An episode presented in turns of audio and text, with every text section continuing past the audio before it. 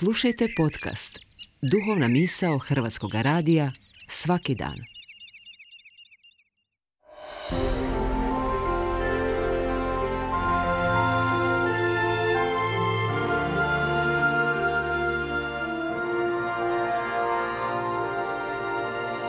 Duhovna misao. Urednica je Blaženka Jančić.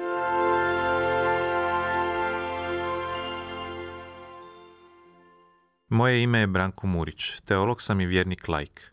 Danas ćemo promišljati o temi hodočašća, budući da su kolovoz i rujan mjeseci obilježeni brojnim hodočašćima. Promatrajući općenito i kroz povijest čovjekovog religioznog izričaja čežnje za Bogom, brzo se uočava kako svaka religija, vjera, poznaje izraz hodočasničke pobožnosti. Različite religije su se na različite načine razvijale i obrađivale oblike hodočašća.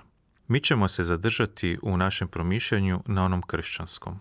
U kršćanskoj misli čovjek je viđen kao onaj koji se nalazi na putu, kao onaj koji je tragatelj, kao hodočasnik koji je na svom životnom, duhovnom i zemaljskom proputovanju prema krajnjem cilju, zajedništvu s Bogom. Uzor tog proputovanja nalazimo u Svetom pismu gdje su svi protagonisti neprestano stavljeni u taj odnos životnog puta i susreta s Bogom. U Novom Zavjetu čitamo najupečatljivije evanđeolske prizore Isusa koji je gotovo uvijek na proputovanju. Možemo reći da je Isusov život obilježen hodočašćem i da je njegovo spasensko dijelo muke, smrti uskrsnuća viđeno kao vrhunac Božeg hodočašća za svijet i čovjeka – kao krajnje i jednom za svagda učinjeno hodočašće za svakoga čovjeka. Po uzoru na Isusa i njegovi učenici, koje je još za života po dvoje i sam slao da navještaju radosnu vijest, postaju prepoznati kao zajednica hodočasnika nazvana ne ili novi put. Dakle, prepoznati su kao putnici, kao oni koji su stranci u ovome svijetu hodočasnici čija vjera nije statično usidrena, nego se nalazi u dinamici životnog puta, susreta s riječju i navještaja radosne vijesti. Hodočasnik znači biti stranac, biti onaj koji dolazi izvana, doslovce prema grčkom prijevodu riječi kao onaj koji prolazi poljima. Nije li i Isus na koncu svoga zemaljskog puta, ali i u novosti uskrslog života bio prepoznat kao stranac. Sjetimo se dvojice na putu u Emaus koji pitaju Krista, pa zar si ti jedini stranac u Jeruzalemu koji ništa ne zna?